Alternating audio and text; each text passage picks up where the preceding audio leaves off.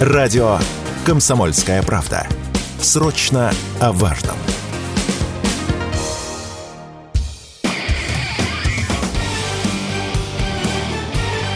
Говорит полковник. Нет вопроса, на который не знает ответа Виктор Баранец. Наши радиослушатели наверняка заметили, что тема провокации на Запорожской атомной электростанции сегодня вышла на первый план. Что же происходит? Вот советник Росатома Форча говорит, что украинцы готовят провокацию на Запорожской атомной электростанции. Вопрос, зачем они это делают? Тот же Корча дает достаточно убедительный ответ. Первая волна украинского контрнаступления провалилась.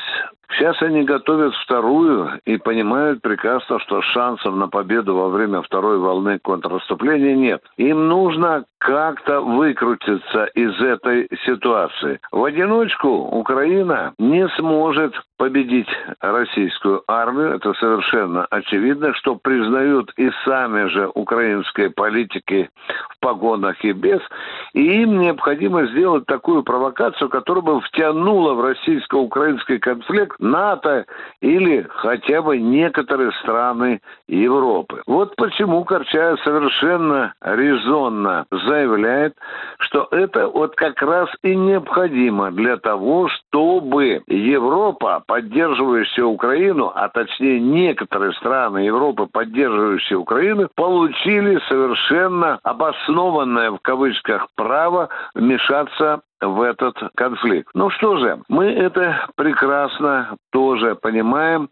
Сейчас все делается для того, чтобы исключить этот конфликт. Вы знаете, что и Гросси, этот главарь Международной организации по атомной энергетике, побывал на Запорожской атомной электростанции, и никаких признаков того, что Россия собирается устраивать там какой-то конфликт или какой-то ЧП, он не видел. Но что делает украинская пропаганда. Для того, чтобы обвинить Россию в том, что это она придумала конфликт на Запорожской атомной электростанции, сейчас распространяются слухи, что Россия убирает оттуда военизированную охрану. Это раз. А совсем недавно был запущен слух, что по требованию российской стороны сокращается рабочий состав Запорожской атомной электростанции.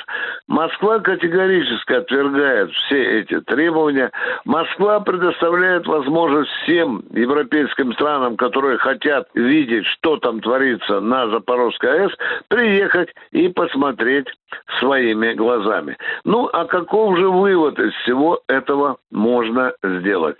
По-моему, чем больше Украина понимает, что ей нечего ловить во время второй волны вот этого так называемого контрнаступа, Украине нужно придумать какой-то повод, чтобы у нее появились новые союзники в виде Европы, для того, чтобы они подсобили Украине не только заявлениями дипломатическими, политическими или военными, а и личным составом. Таким образом, совершенно очевидно стремление Украины спрятаться под юбку Европы для того, чтобы мобилизовать Европу против России. Но это у нее вряд ли у Украины получится. Виктор Баранец, радио «Комсомольская правда», Москва.